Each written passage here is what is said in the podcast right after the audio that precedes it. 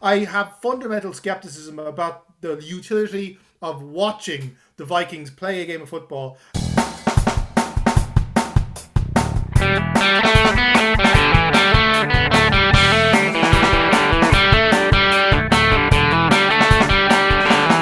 So hello, welcome to all four quarters, your one-stop shop for news, views, and overreactions to all things NFL. This week we're going to be looking at the NFC North, which is basically Aaron Rodgers and the rest. Particularly, they've decided he doesn't need wide receivers anymore.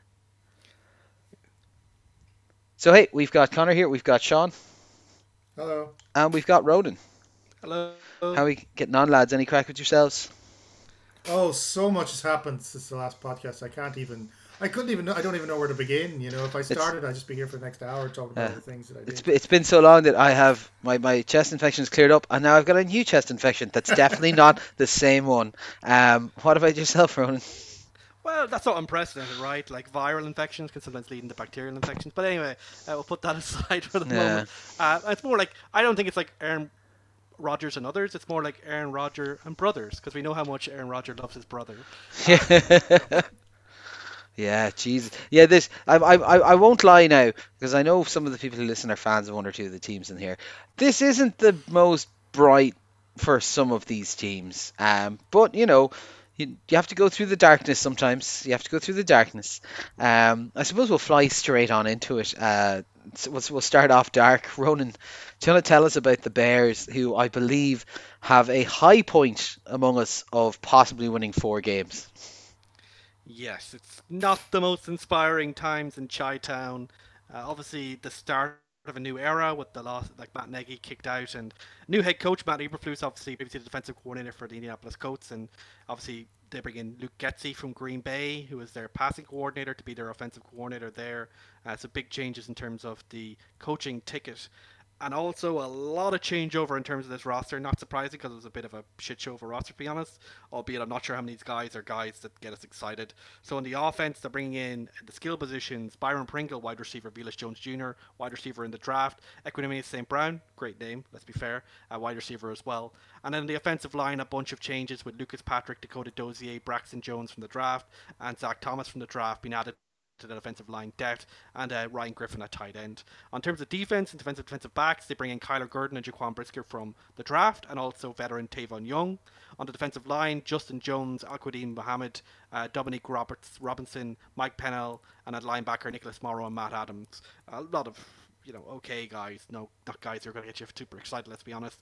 Obviously, as mentioned, Matt Nagy gone, uh, quickly forgotten probably, and in terms of the offensive uh, losses, Allen Robinson a big loss, albeit someone who was basically already half gone last season based on his play. They also lose Damiere Byrd, Jakeem Grant, Damien Williams, and Tarik Cohen from the skill positions. Tight end, they lose Jimmy Graham. That's probably a good thing if you're a Cole Kmet believer in fantasy. And on the offensive line, they lose two starters in James Daniels and Germain Ifedi, alongside Jason Peters, who was technically starting at certain points, and Alex Bars, who was depth there. In terms of defense, a lot of high name, high, high name veterans, but not necessarily guys who perhaps were at the height of their powers in this team. Khalil Mack obviously traded away to the Chargers. Akiem Hicks let go in free agency. Eddie Goldman let go along the defensive line as well. Along guy alongside Bilal Nichols, who's also a contributor on the defensive line. At linebacker, they let go veteran Bruce Irvin and Alec Ogletree and Danny Trevathan, all guys who used to be good and aren't, weren't necessarily very good last year. And at defensive back, they let go Artie Burns, Deon Bush, and Deshaun Gibson. Once again, guys who perhaps aren't that amazing uh, at this point in their careers. Well, Artie Burns maybe is okay because he's the Seahawks now, I believe. Um, but yeah, I think like all those changes, a lot of turnover. You note there, like they're losing a lot of big names, like guys like Khalil Mack and Allen Robinson, and they're replacing them with discount names like Byron Pringle and uh, you know Justin Jones. Like it's not exactly a like for like swap in terms of name recognition, and it's just a, it's an off season where definitely feels like this is a team in a rebuild. And of course, the big question for the rebuild is who they're rebuilding around. Obviously, a new head coach. How much faith or belief do they have in the first round quarterback they picked last year, Justin Fields? Justin Fields is a guy that uh, some people believe is a excellent quarterback who was just held back by how terrible the team was like last year and, and by the play calling of Matt Nagy who refused to play into the strengths of Justin Fields, refused to basically try to treat him like he was Andy Dalton when he wasn't getting replaced by Andy Dalton. And yeah, is Matt Eberflus and Luke Getsy more willing to play into the strengths of Justin Fields? Fields, who's obviously a dynamic dual threat quarterback, who is has a solid arm and in theory um, should be a good quarterback coming from his time in college. He was a guy who wasn't just a one trick pony. He was a guy who could play the passing game, but just last year looked lost for long periods seemed to come on towards the end of the year. First half of the year was just a outright disaster, but the towards the end of the year you saw sparks. You saw a couple of flashy plays where he scored a touchdown after you know spinning around a lot, but also some more solid passing game action. And just you know your hope is that the Matt Nagy era was just so toxic last year with the disagreements about the whole quarter quarterback thing and the whole scheme thing that with a new coach with a fresh slate that he will be more you know uh, magnanimous about trying to build an offense around what he has not what he hopes he has. But unfortunately what he's building around around him this season doesn't really seem to be building towards Justin Fields having a breakout season because you know Darnell Mooney is now their wide receiver one after letting Allen Robinson go solid guy. I think he could definitely be an okay wide receiver one, but not a guy who's going to be like a breakout Ja'Marr Chase. Like he's guy who might top a thousand yards, but I don't see him becoming like an all pro Pro Bowl type guy.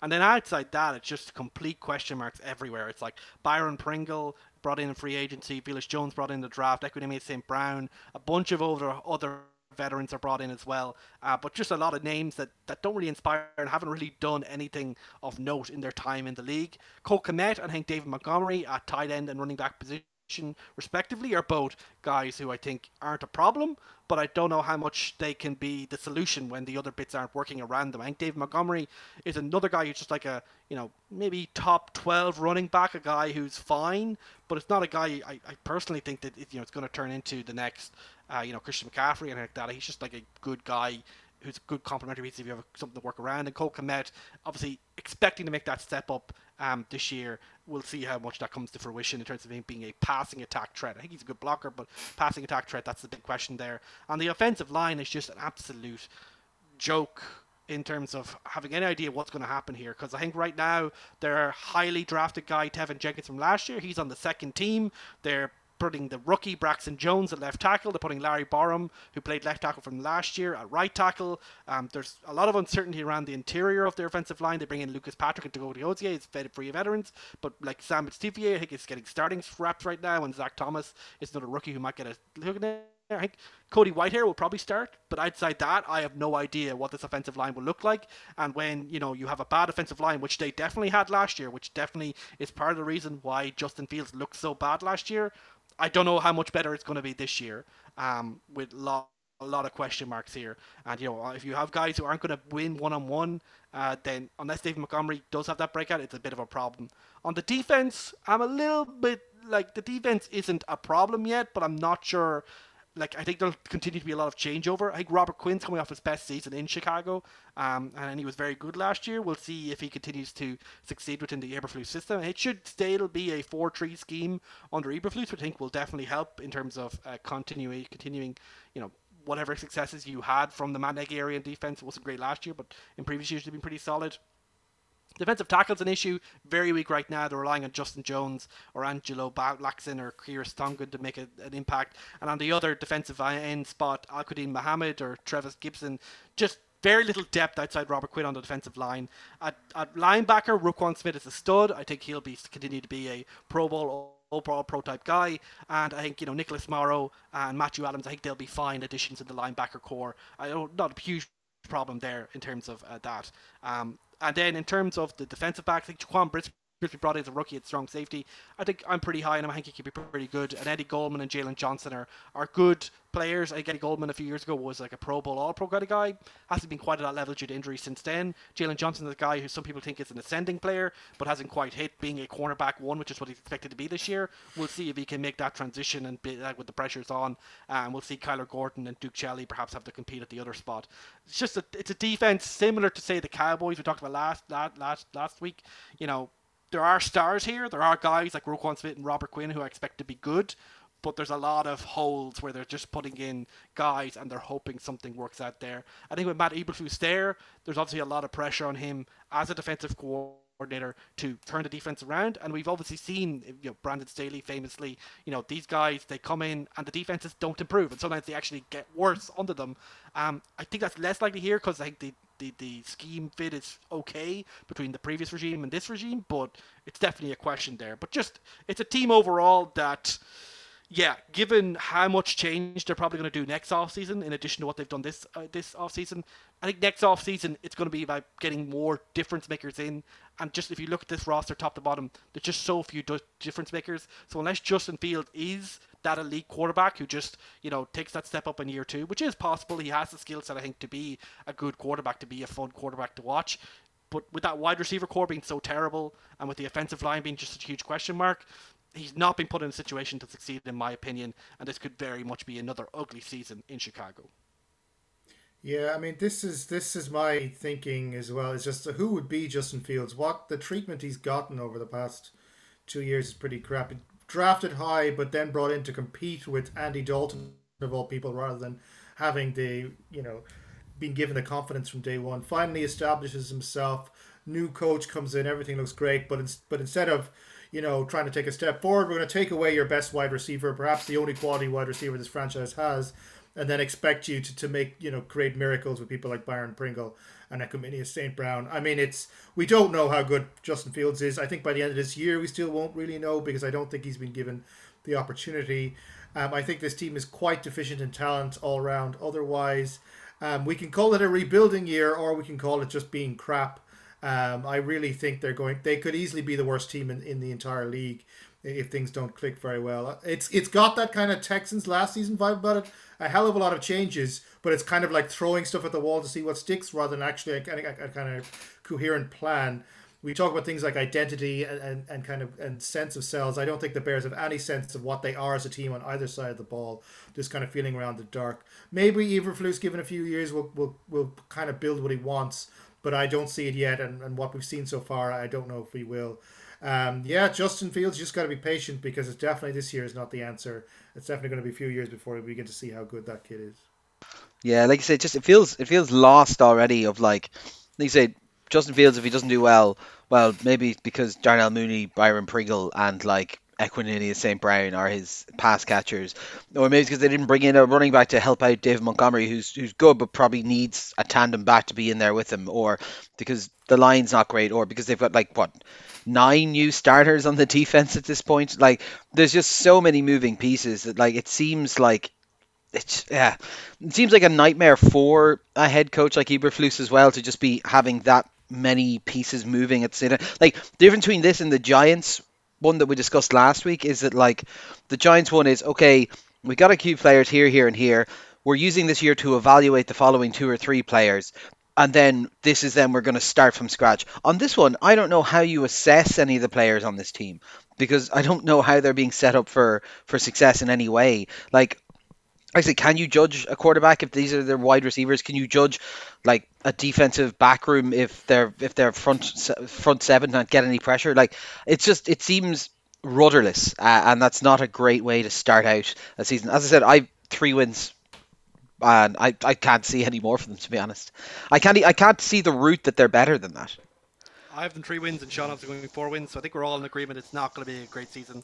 I think exceeding our expectations isn't hard because we have them so low. But yeah, it's just. But like, but like, what is it? What what is it that exceeds it? Like Byron Pringle steps up and like, we're, is, we're is giving, that it? Like. I think we're giving them an ugly discount in the sense that even if they win more games than three or four, they're not going to be a fun team to watch just because of what they've put around Justin Fields. If they eke out wins because of the defense and Eberflus turns it around, they're just going to be still going to be unwatchable. And seeing teams that's been unwatchable for multiple years now, we just, I'm just, we don't want to watch them. We don't want to see them. Come back to us when you have something interesting to say. Yeah. Uh, next up, we're going to go to the old uh, knee biters uh, in Detroit. Sean, tell us about the Lions. Yeah, the Lions, they're, they're the new Browns, you know, they're the exciting underdogs who are going to be good in a few years if you just give them a chance. And it's a team that started a rebuild last year and is now entering year two, and some interesting pieces um, being added. So on the offensive side, they got a new offensive coordinator in Ben Johnson. Player wise, they've added DJ Chark. Uh, Jameson Williams, the, the rookie, although he's injured at the moment, but he could be quite interesting. Uh, tight end Garrett Griffin. On the defensive side, the big one is Aidan Hutchinson, who was drafted second, but probably should have been the Jags' first round pick. Uh, they also added Josh Paschal, Chris Board, and Jarrad Davis. On defensive backs, uh, DeShon Elliott was added, uh, as well as Kirby Johnson, Mike Hughes, uh, and Chase Lucas. Out, Anthony Lynn lost his job as defensive coordinator. Carol Wide receiver Daryl Hodge, uh, offensive line Will Holden were gone. On the defensive line side, uh, Trey Flowers um, the, ended his time with the Lions, as did Nick Williams. And on the further back, uh, Dean Marlowe uh, and Jalen Reeves Maybin um, were gone. So this is a team that won three, went three thirteen and one last season, which is about three and a half games better than a lot of people thought they would. They looked, they didn't look good certainly. I mean, Jared Goff is, is unlikely to ever play for a quote unquote good team um, ever again, or certainly not start for a quote unquote good team um, ever again. But they, they looked exciting. They were competitive in games. They gave a couple of teams some scares.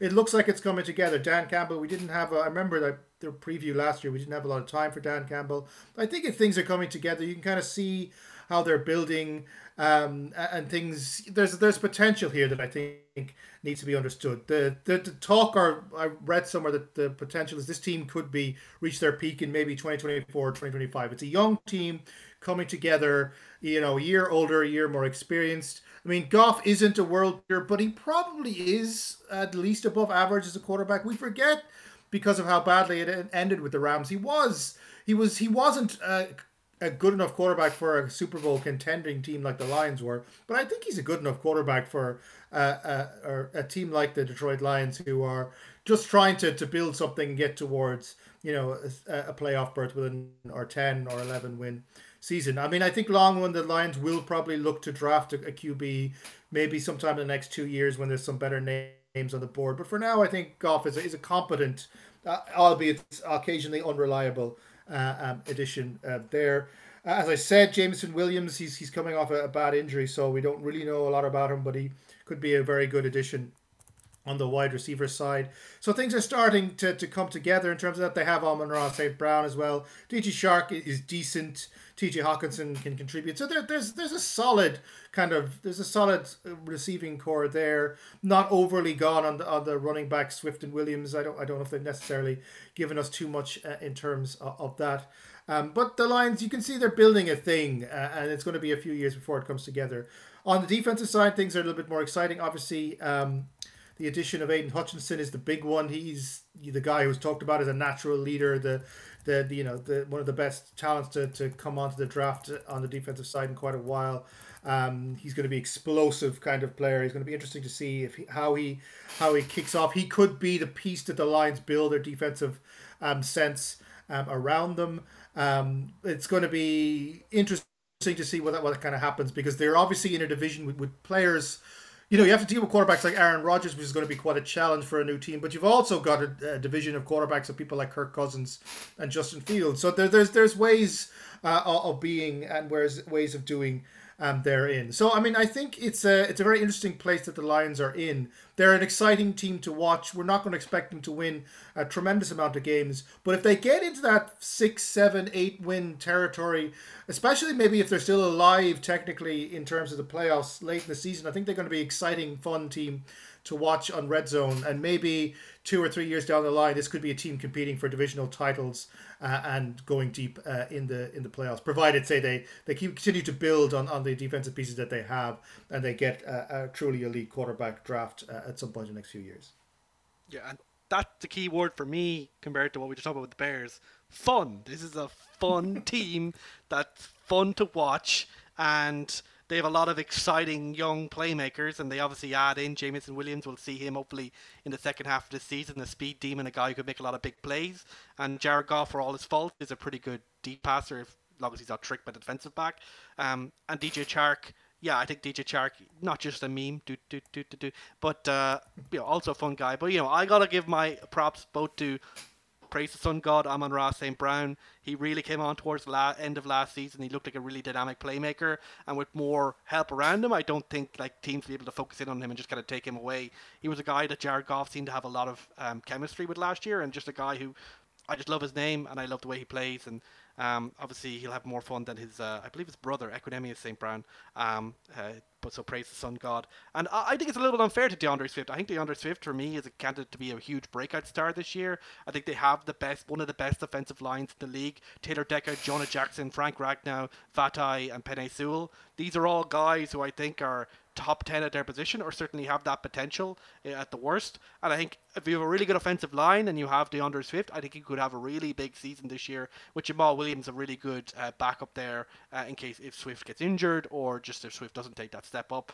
I think just like the big issue with the offense is Jared Goff, right? It's like, oh, Jared Goff, he's going to throw the ball to the other team a lot. He's going to fail to get an open read. Like, you know, he, he got cut by one of the best defensive minds in the league, Sean McVay, uh, in pretty ignominious uh, circumstances, and that probably tells you all you need about the ceiling of Jared Goff. But with an offensive line this good and with these fun playmakers around him, and of course I know we've mentioned T.J. Hockenson, who, who's another guy who could definitely uh, continue to step up. He, he's been solid so far in his career, but he could he's Pro Bowl level, but he could perhaps become a full weapon this year. Um, that's just an offense that once they get a quarterback, that's going to be really fun. But even with Jared Goff, I think it's going to be a good crack. Um, in terms of the defense, I think in terms of the talent overall, Aidan Hutchinson, obviously, as you said, a huge addition to that. But don't forget guys like Romeo Okwara, who've been solid for them over the last few years. Julian Okwara, his brother, is also pretty good for them. Michael Brockers, Alim McNeill, Levi Onwuzurike, these are all guys who and not and Charles Harris. These are all guys who could be contributors. I'm not sure if anyone will be a, like an every down starter among those, but I think it's a good rotation overall. So I like where that's going. And in terms of the defensive backfield, I think DeShon Elliott's a really nice move. I think he's really solid for Baltimore. He's another smart playmaker guy um, who who really uh, excelled in that scheme. And I think you know Amani Oruwariye, he was a really good cornerback find for them. Like a big question is if Jeff Okudah, obviously picked very high a couple of years ago, if he could come back, that'd be great. But they're not relying on him. Like they bring Mike Hughes in free agency. They have um, who who they liked last year, and Will Harris is good in the slot. So yeah, I think Aaron Glenn overall is a guy who could definitely have head coach buzz. He's a guy who I've uh, rated a lot since his time with the Saints and turning their defense around as, a defensive backs coach. And I think he's a guy who could definitely has shown already the ability to take young players uh, in a pretty really tough situation last year and develop them and make them better over the course of the season. So if he can continue to do that with this fresh like batch of young players and with the players he already had, it's a defense I could certainly continue to take the step up. I think with Dan Campbell, I think he's more fun than necessarily being like the next best head coach. But I think he, I think the players love him, and for a team which is on the up, which is kind of like obviously you know they've reached the, the bottom hopefully, and now they're on the upslope. I think he's the kind of guy who could get that extra win, that extra time, and certainly will keep them competing the entire season long. And so yeah, it's all about that fun. This is a team that I want to watch, I want to see, and there's certainly a ceiling there and a world there um, where you know we might see them turn around and become better faster than we expected, um, like we saw before they turned to the dark side, the Cleveland Browns uh, under under the current under Stefanski. I don't know if I could see it just this year, but the offensive line's really good. The defense is interesting. Just Jared Goff exists is the only reason I don't I, I can't put them any further than, than what I have them. Yeah, well, that's it. Like, cause the the major difference I see between these guys and some of the other ones is that you can see where they're building and you see where they're putting their blocks in place. You can see how this will make sense how Hutchinson will work for them down the road. You can see what they're trying to figure out with these wide receivers. I really like the pickup of DJ Chark. I think he'll fit them very well. It was actually someone who I had kind of half hoped the Chiefs would look at as well. Like they're just they're, they're building around spots. They're bringing in players that make sense for their schemes, and you can kind of you can see the plan in a way that you can't for the likes of the Bears. So yeah, I've got them. I've got them kind of right down the middle. I've got them going seven wins. Yeah, eight for myself and uh, five for Sean. But I think there's more upsides here than downsides. We'll see if it comes together this year, though. Well, that's the thing. Like, like, like, when, when, we talked about the Bears, I said, like, what, what does it look like if they overperform? Because I can't really see it. With these guys, I 100% can. They get a good year out of the quarterback. Uh, Chark fits in well. That defense is is is difficult to deal with, and the DBs work well. Like this is not like I, uh, they don't have a murderer's row of of, of, of a lineup. Like you know, we've already got them going bang average and like kind of say we're averaging out to about seven wins. Like yeah, I could I could see them outperforming that. I could see them like you say push towards the back end if if, if everything's going well. It does require a few bits to go well. Like you said, the quarterback is the handicap here, but yeah, like I could see it happening for the Lions. I couldn't see it happening for some of the others.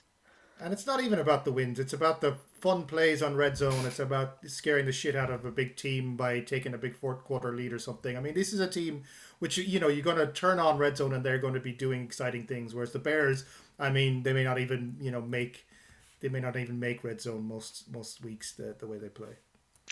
Yeah. Uh, next, we'll have a look at the Packers. Um, so they've added in uh, Christian Watson, Sammy Watkins, Romeo Doubs, and Samori Toure all as wide receivers. Uh, we'll explain why in a minute. Uh, on defensive, added um, Devonte Wyatt, Leon Walker, or sorry, Quay Walker, uh, Reed, uh, Kingsley Enagbare, uh, then the offensive line, Sean Wright uh, Zach Tom and Rasheed Walker. They lost, obviously, the big one, Davante Adams. Uh, they also got rid of, they basically just wiped all their wide receivers, Marquez Valdes-Scantling and Equanimeous St. Brown. On the defensive side, Za'Darius Smith, Whitley Mer- Whitney Mercilus, Tyler Lancaster, Oren Burks, Kevin King, Chandon Sullivan, Isaac Wyndham, uh, and then the offensive side on their line, uh, Lucas Patrick, Billy Turner, and Dennis Kelly. So, the obvious question is can Aaron Rodgers do it all himself, or is that what the plan is here? They've decided to overhaul the wide receiver core, get rid of all of them. Um, very interesting, given the conversations in the offseason that uh, that uh, we had heard from Rodgers about Adams and then Adams moving on because Adams was essentially his go-to target. Um, there's a little bit of similarity between this and what the Chiefs ended up doing with getting rid of Hill. They seem to be hoping that picking up a couple of different players and dropping them in will be able to uh, make up for the loss of the ones they have beforehand. And I'm not 100% sure whether or not that's going to work because, like, if we look at this, they've got Rodgers, who is very good. They've got an excellent tandem in the backfield. Then, like, their wide receivers are Lazard, Cobb, and then Tonyan's a decent enough tight end. And then we've kind of got the mixture then of the rookies, Watson, um, Doubs, we've got Wat- Sammy Watkins who got picked up, who's good, but is only going to be available for like four games or whatever. So like, will essentially will Rodgers be able to make hay with that? Because there's a question over whether it was just a preference thing or a scheme thing, but. 80% of his targets were going directly at Adams beforehand. He wasn't going to second and third reads mostly. He was just expecting Adams to get open, and Adams, being the player he was, was getting open. So, will this actually work well with what uh, with, with, with, with, how Rodgers wants to play. They've got a good line now, so he can sit there and he'll have the time he needs. Uh, I, I, I, I I would hope that he has the ability because he's seen in previous years before he got so locked on with Adams that he has been able to spread the ball around a bit. Um, so I, I, would imagine that that will work okay. But you know, it is it is a bit of a change from how they've been acting in the Lafleur area uh, era so far. Um, like it's it's definitely an offense that I could see putting in performances at the level or above what it was doing beforehand. Dependent on them kind of migrating to spreading the ball around a good bit more. The defense is quite exciting looking because I think they've added a few more young pieces into it. They already had some nice pieces there. It's been a slow migration towards this kind of younger group, but I do think they've got some nice pieces in there now. So if that defense can step up a little bit, like this is definitely an offense that can be putting up in excess of 27 points a game if they can get the stuff figured out. Like honestly, just their line plus their line plus their running game plus the tight end should be able to get you up to around 20 points. Like it's it, it's a pretty good setup.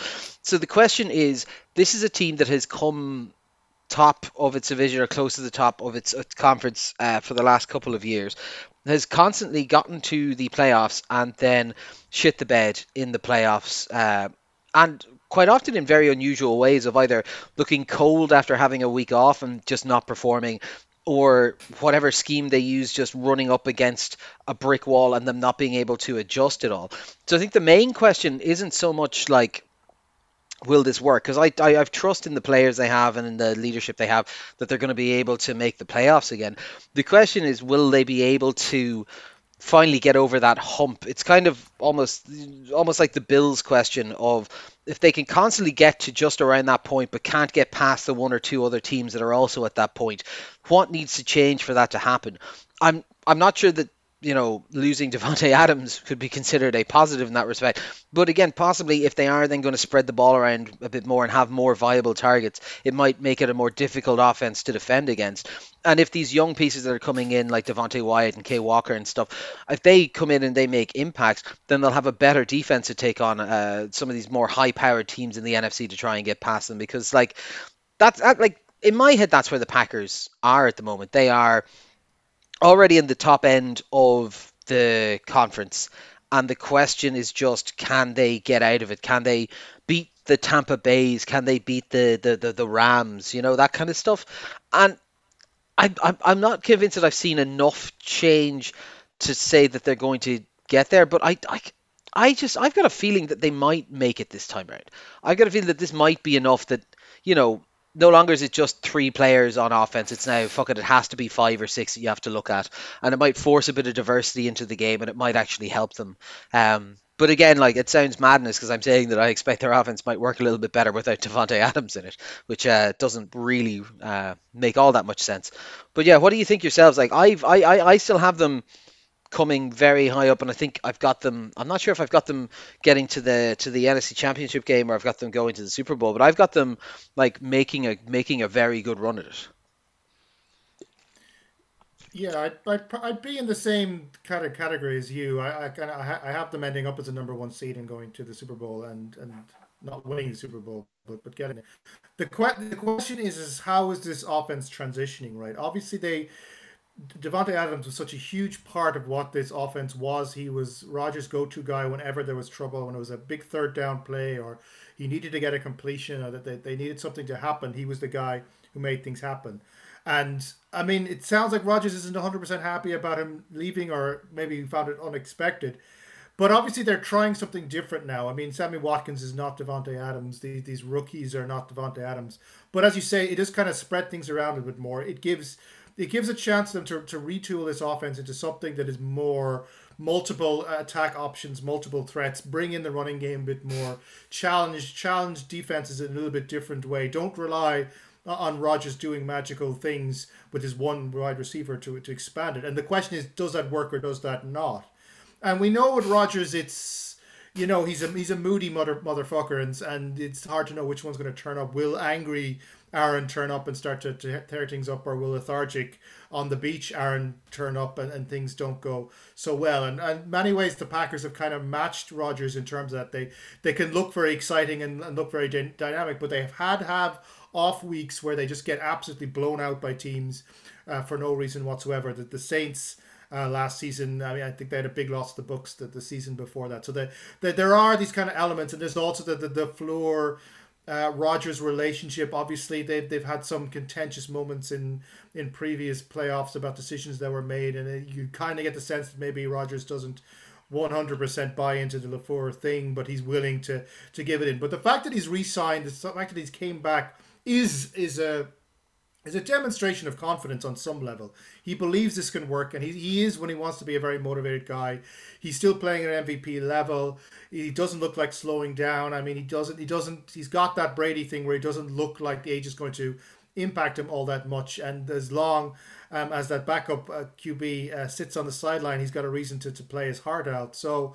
Yeah, I, I mean, I, I kind of, it's one of those things where you can see why it could fall apart if the Adams, if the the loss of Adams completely kills their offensive mo- momentum. But also, you can see that this gives them an opportunity to do something new. And in the end, you have to trust that Aaron Rodgers, especially in the regular season, is going to do his thing, especially in a division that isn't going to be much. They're going to get six wins pretty comfortably in their division, and then it's a question of where they pick them up. Um, other than that, so I think they'll be uh, once again there thereabouts. The real question though will come in the divisional round and in the NFC Championship game or in the Super Bowl if they make it. Is can they finally get over that hump that that that, that kind of stop making those stupid errors at bad times and bad decisions uh, that cost them big games. Why are all my friends leaving me? Is it all the things I keep saying about them? I better ring up my family and find out. But it's yeah, like look, like it, it's it's gonna be difficult to, to see what happens here. I think we all believe in Aaron Rodgers. Obviously, got the two MVPs in the last couple of seasons. Obviously, he works really well within this LaFleur system but obviously losing Davante Adams is a huge step down. I think someone has to step up just because, well, someone has to catch a ball. I think Aaron Rodgers will literally like lodge it in the, the visor of their helmet if he has to, but he'll make it work. And like the offensive line is a bit of a you know a work in progress at the moment, but they've they, throughout the LaFleur era they've managed to keep working that going, even as they've lost high price guys. They've managed to turn it around, and Elgton Jackson will come back later in the season, and I think that'll make things go I think the defense is actually interesting. I think the defense is the one that definitely made a step up. I was I put my hands up. I was wrong. I think Joe Barry his reputation coming in wasn't great, but he turned that defense around, turned it into a really good system. Rashan Gary is taking a huge step up. They've got a really good defensive line uh, with Kenny Clark and like Dean Lowry, and they're obviously adding Devonte Wyatt, and they have Jarran Reed as depth there. So I think that's overall a really good defensive line. And and De'Vondre Campbell was a kind of journeyman who ended up looking really good as linebacker here. So and they have the rookie Quay Walker and at defensive back, Jaire Alexander is a stud who, who I think will definitely be back to full strength, I, I, think, this year after being a bit injured last year. Rasul Douglas has been a fine for them. I think overall the defense has been a really, really good positive surprise factor for them last season. I don't think it'll take a step back. I think, you know, the additions they've made should add to their depth and make them more a talented team overall. And so I think that it, it, the reason I have them dominating is, you know, I think there will be struggles early on.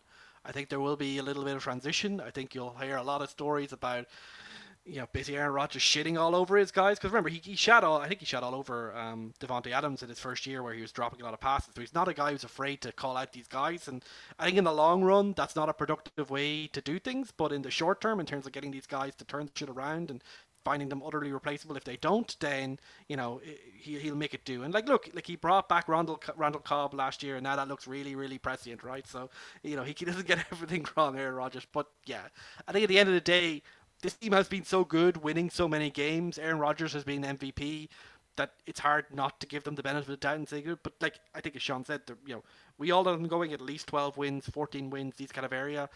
But this is definitely a team with Aaron Rodgers being so temperamental that there is a downside risk as well. And we'll see what happens. But uh, with the defense improved, with Aaron Rodgers being Aaron Rodgers, I think Davante Adams will be missed, but I think they'll make it work. And don't forget, they have a really good running back tandem. So if they have to run the ball, maybe they should get used to that. Cause When it comes to the playoffs, that would have been a useful skill to have. Mm. You know, I don't think it'll be that big of an issue for them anyway. No, no. So like I said, I've got them going 14 and three, but I have a very tightly packed top end of the NFC in my predictions. So 14 and three gets them the third seed. Yeah. Uh, 12 I have them also going 14 to three, but they get the, the number one seed because mine is pretty terrible and they get to the Super Bowl in my mind, but lose it. Mm, Two seed for me at twelve and five, but also Super Bowl running up. I've been digging the they're going to make the Super Bowl someday thing, and you know I'll give them the benefit of that this time. Yeah, I think I have them going out in the NFC Championship game to the Bucs, but I can't remember exactly. I also noticed that when I went back and had a look at my my playoff prediction element, the playoff predictor on the thing I used hadn't updated, so it still only had six teams making it. So uh, I need to maybe review that uh, in advance of the season starting. Um, now we'll move on to everyone's favorite, uh, you know, middle child, the forgotten one that no one cares about, uh, the Vikings. Um, Ronan, tell us about why we should care about the Vikings. Well, I don't, I don't want to skip my entire analysis because I am really looking forward to what Sean thinks about this team now because Sean absolutely fucking also, hated the Vikings last yeah, year. How, how, how, how, how, how, in the, how in the setup did we end up with you with the Vikings instead of Sean? We should have just forced him to do it. But yeah. I'm not. I'm John, not talking about this team. No. Yeah. I refuse. But but but you know, we're building the expectation now. He's gonna have some fire. Like, we'll we'll wait in it. But like, look, this is a team where, okay, the additions. They obviously bring a new head coach. The end of the Zimmer era. Um, very uh, anticlimactic overall. But now they bring in Kevin O'Connell, the latest of Sean McVay's friends, to be the next genius offensive coordinator. Like to be honest, you know, one of them just made the Super Bowl from the A so maybe this does work. And he bring in uh, Wes Phillips as defensive coordinator. Who cares? It's Sean McVay thing. I'm Sean McVay. I assume all offensive coordinators are Sean McVay think. And they're bringing Ed Donatell as defensive coordinator. Uh, he comes from the Vic Fangio tree. Uh, most of the changes they make this year are on the defense. So they added Za'Darius Smith from Green Bay in free agency, Harrison Phillips and Jordan Hicks, two veterans on the defensive line and linebackers respectively. Uh, Brian Asamoah from, from linebackers in terms of the rookies, and Ezekiel Otowo uh, in terms of the line as well. Defensive backs, this is a big deal for them because they were kind of light there last year. Andrew Booth Jr. in the first round. Uh, Lewis Cine also in at the end of the first round after a pretty inexplicable trade, if I remember correctly. Um, Chandon Sullivan, Nate Hairston, and Akayleb Evans as well. Uh, probably depth those guys. Obviously, the big change, as we mentioned, Mike Zimmer's gone, and Klint Kubiak in the Kubiak system is also being. Uh, that's the old version of the. Uh, zone blocking scheme type offense. Boo Kubiak. It's all about the McVay uh, Shanahan type uh, variant of that these days. Uh, some big changes in the defense. They, they let go Anthony Barr, they let go Everson Griffen, and Nick Vigil, Michael Pierce, Sheldon Richardson. These were all contributor for them. And Mackenzie Alexander and Xavier Woods from the defensive backs. On the offense, not too much change. Tyler Conklin was let go in free agency. Uh, he got a pretty good offer. Mason Cole was a contributor, but not necessarily a starter for them on the offensive line alongside Rashod Hill and Wayne Gallman. was a running back for them technically last year. So there's kind of two big questions here, right? Like there's uh, the offense, and the offense is kind of like you know that like that meme from The Office where it's like, can tell me the difference between these two pictures, and it's like they're the same picture. and this is the offense. Like the only thing that's changed with the offense is no more Mike Zimmer and Klint Kubiak. Now you get Kevin McConnell. Sorry, Kevin O'Connell. Kevin O'Connell is going to fix everything. And that's basically the entire theory of whether you believe the Minnesota Vikings are going to be a like are going to be a fun offense to adopt because of course they still got Kirk Cousins. Do people believe in Kirk Cousins? What do people think about Kirk Cousins? Like, there's a big discussion on a on a podcast. No, about the no, Dalton they don't. Line. There's the Dalton line. Is Kirk Cousins basically the equivalent of quarterback purgatory? Because you know his statistics last year were pretty good. He scored a lot of touchdowns. He had a lot of yards. And in the middle of the season, people were like, "Oh, maybe Kirk Cousins has finally turned it around." And then, of course, by the end of the year, uh, the head coach was fired. So you But, can but probably we were we were, it ended. we were we were discussing that during the year that like all those numbers were were just bullshit numbers. They were almost like the old um, Jameis Winston stuff of like it was trailing two and a half, three scores in a game and putting up some numbers to look respectable by the end of it. Like he wasn't competitive in most of those games. Yeah, but they, they, they were winning games at that point, so you could argue they were competitive at that point. Well, no, yeah, no, you know, like- you know our rule. They only beat shit teams. They can't beat playoff teams, or they very rarely do.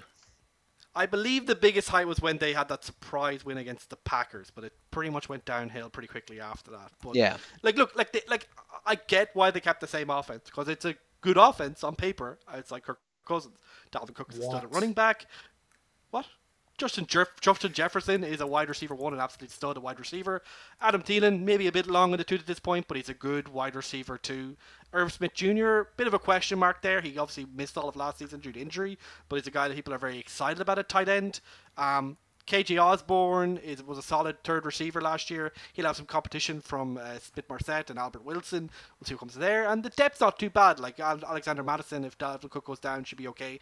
And the offensive line, I think, is not bad. I think there's some question marks in terms of the guard position, whether the rookie Ed Ingram or one of the uh, free agent pickups like Jesse Davis or Chris Reed comes in, but like Darrisaw, I think is a guy who could definitely take that leap to being a good left tackle. Brian O'Neill's a very solid right tackle. Ezra Cleveland and Garrett Bradbury, I think Bradbury's, you know, I think the team it doesn't like him, but I think he suits the zone blocking scheme well. So hopefully with the Kevin O'Connell like uh, additions and the Shanahan McVay type additions, maybe he can take that step up and finally can live up to his draft status. But it's not a bad offensive line. I think it's a solid offensive line. It's certainly not the huge disaster it was like two or three years ago. And then on the defense, uh, sorry, uh, so in the offense, like as I say, it's it's like you got Justin Jefferson, you got Dalvin Cook, you got you know Irv Smith Jr., KJ Osborne, Adam Thielen. You have weapons there, so you're kind of going. There's no reason why Kirk Cousins can't put up lots of yards again. It's just the whether Kirk Cousins can do that without you know falling apart at the worst times all the time and basically screwing any chance you have of winning games. And obviously, Kevin O'Connell is coming in and chose to keep Kirk Cousins. He chose to give him an extension, and presumably he doesn't hate his guts like Mike Zimmer obviously did for the last three years. Mike Zimmer hated Kirk Cousins. That was pretty obvious from his comments.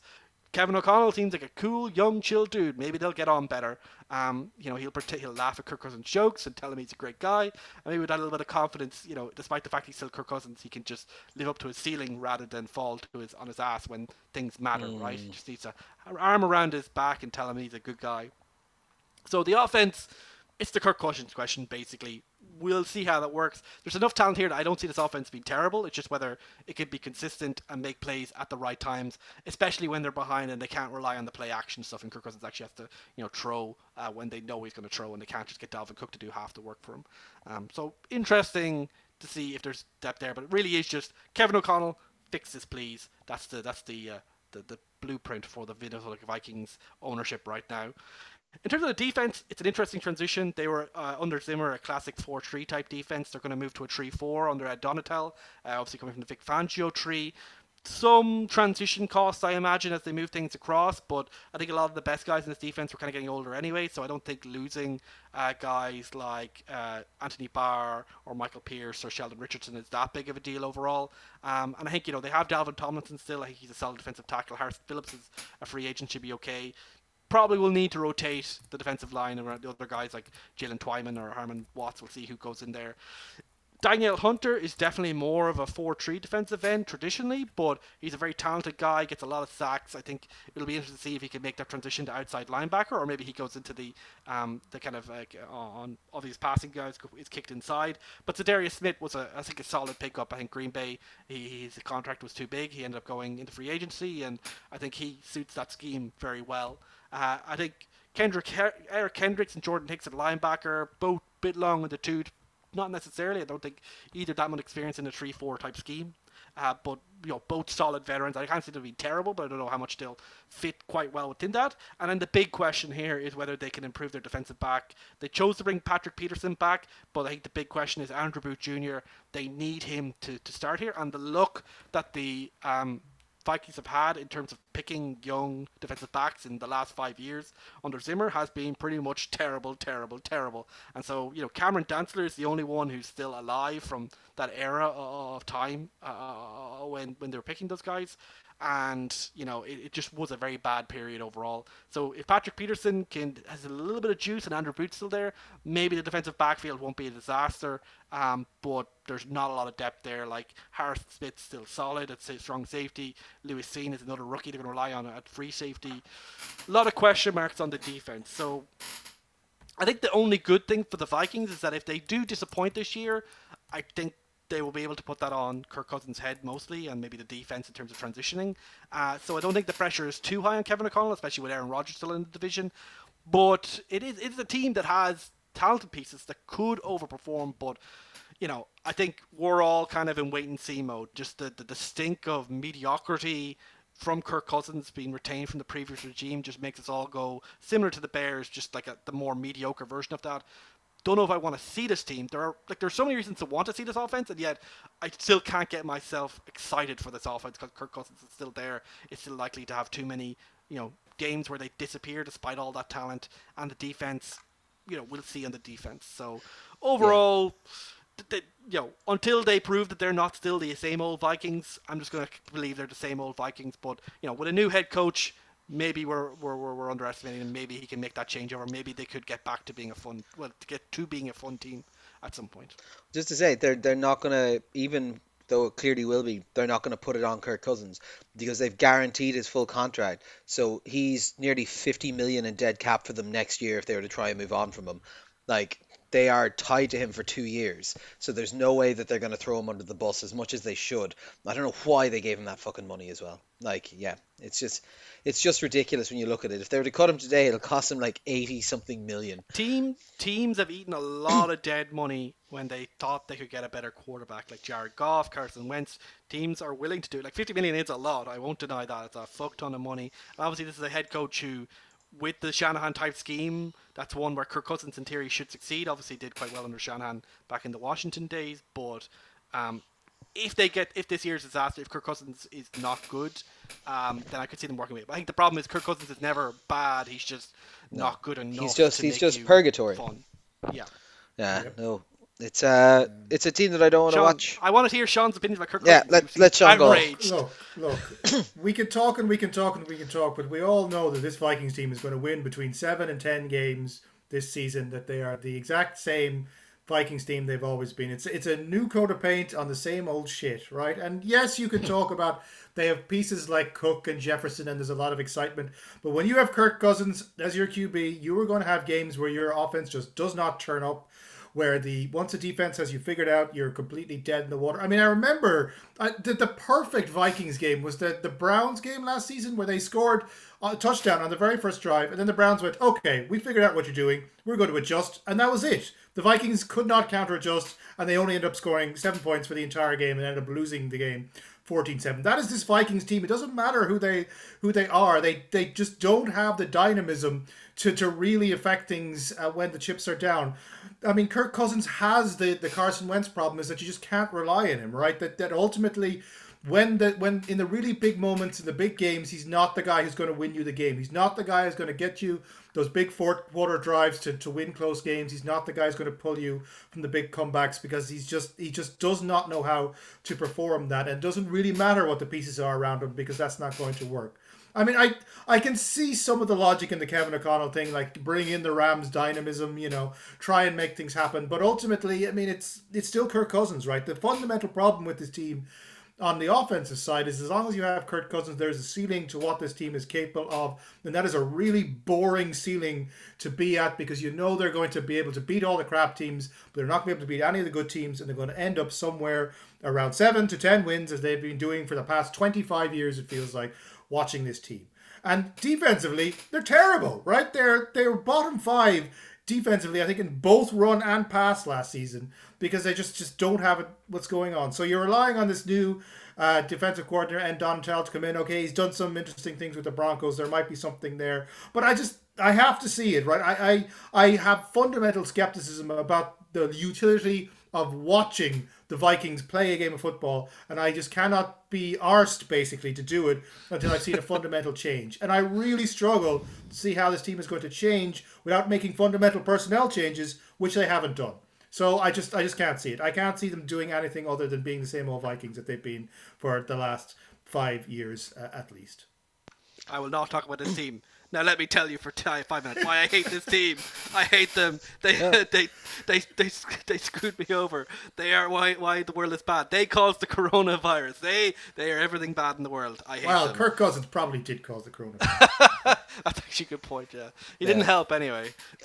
no, it's just it's just boring. Like I suppose like the hope would be maybe Kevin O'Connell brings some new elements to it and it becomes slightly more watchable. Like I said, it's just that thing of like it's an offense that has incredible pieces on it.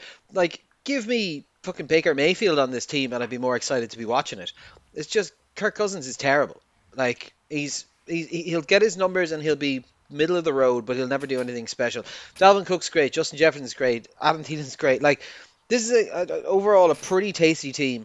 Um, so yeah, look, the upside is maybe Kevin O'Connell does something very exciting. That's uh, that's the only upside. I've got them winning ten games and making the playoffs, but then getting knocked out immediately. Eight and nine for myself. I have them, missing the playoffs. Yeah, I have eight wins, but that somehow is good enough for the seventh seed under the way I've done it. But uh, yeah, they're if they're a playoff team, they're they're barely a playoff team, and they're yeah. certainly going to lose in the wild card. Yeah. Yeah. Well, this is the thing. They're they're they're they're a playoff team now that we've got an extra playoff team. Yes, exactly. They are they are the quintessential seventh seed. Is exactly who the they they are the walking argument against expanding the playoffs. um, but yeah, no, um, no, that that'll, that'll wrap us up for our NFC North uh, preview. Hopefully, it wasn't too doom and gloom for all you uh, Bears and Vikings fans out there. Um, but I suppose any crack for the weekend yourselves, lads? Any plans? Uh, it depends when. What weekend are we talking about here? This is this is next next. yeah, is, just yeah. just figure it out, Gus. just make something uh, up. Sound like you have a very vibrant life outside the podcast. Yes, that's like asking I, um... which Viking season it is, right? They all just become the same. Yeah. It just feels like the same. It's like COVID over. It's like it's just the same day over and over again. Watch the same fucking Vikings game over and over again. Uh, as, uh, as, no, as, I will not be watching the Vikings or any Vikings tape this weekend. I guarantee that. Excellent. I will be, as as the listeners are hearing this, I will be winging my way out to Galway to see. I can't remember if it's the Pixies or the Flaming Lips are playing the first weekend, and then out camping in uh, in in, in uh, rural rural Galway and Mayo for a week, and then coming back for another gig. So uh, that'll be good fun. yourself, Fitz, any plans? No. Work, work, work. Very exciting. Well, I suppose that'll do it for now. So, so that'll do it for this week. So it's bye from myself, bye from Ronan. Bye. Bye from Sean. Bye. This has been all four quarters. Thanks for listening, and we'll chat to you next week. NFC South.